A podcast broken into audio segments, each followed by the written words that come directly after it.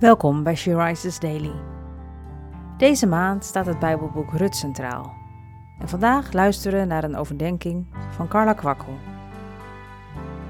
We lezen uit de Bijbel Rut 1, vers 1.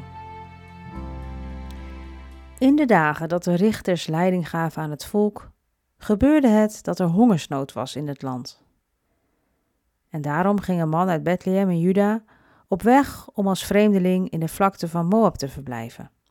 Hij, zijn vrouw en zijn twee zonen.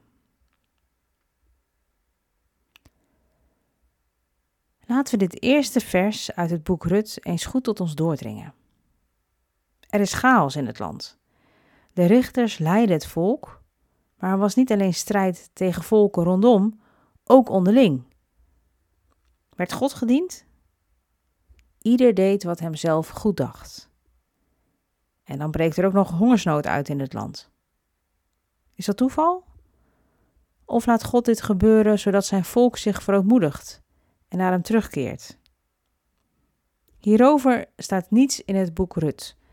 Maar feit is dat Elimelech, in plaats van op God te blijven vertrouwen, samen met zijn vrouw Naomi en twee zonen, Machlon en Giljon, gaat wonen in het land Moab, waar wel brood is maar waar ook de god Chemos wordt vereerd, aan wie in tijden van nood mensen werden geofferd.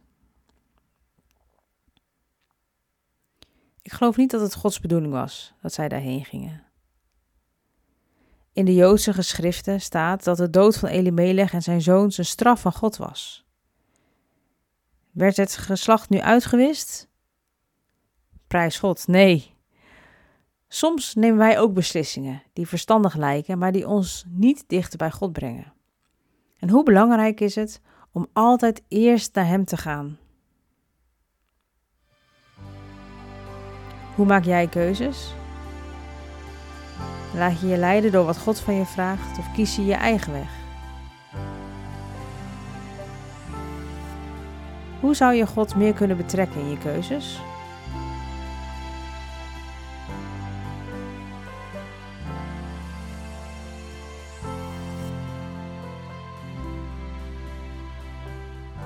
Laten we samen bidden. Lieve Vader, ik besef dat u zoveel beter weet dan ik wat het beste voor mij is. Heilige Geest, leid mij op de weg die ik moet gaan. En dank u wel dat u in mij woont en me nooit alleen laat.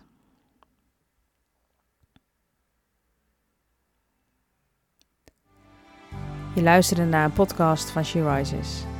She Rises is een platform dat vrouwen wil bemoedigen en inspireren in hun relatie met God.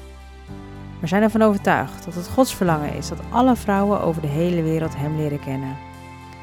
Kijk op www.she-rises.nl voor meer informatie.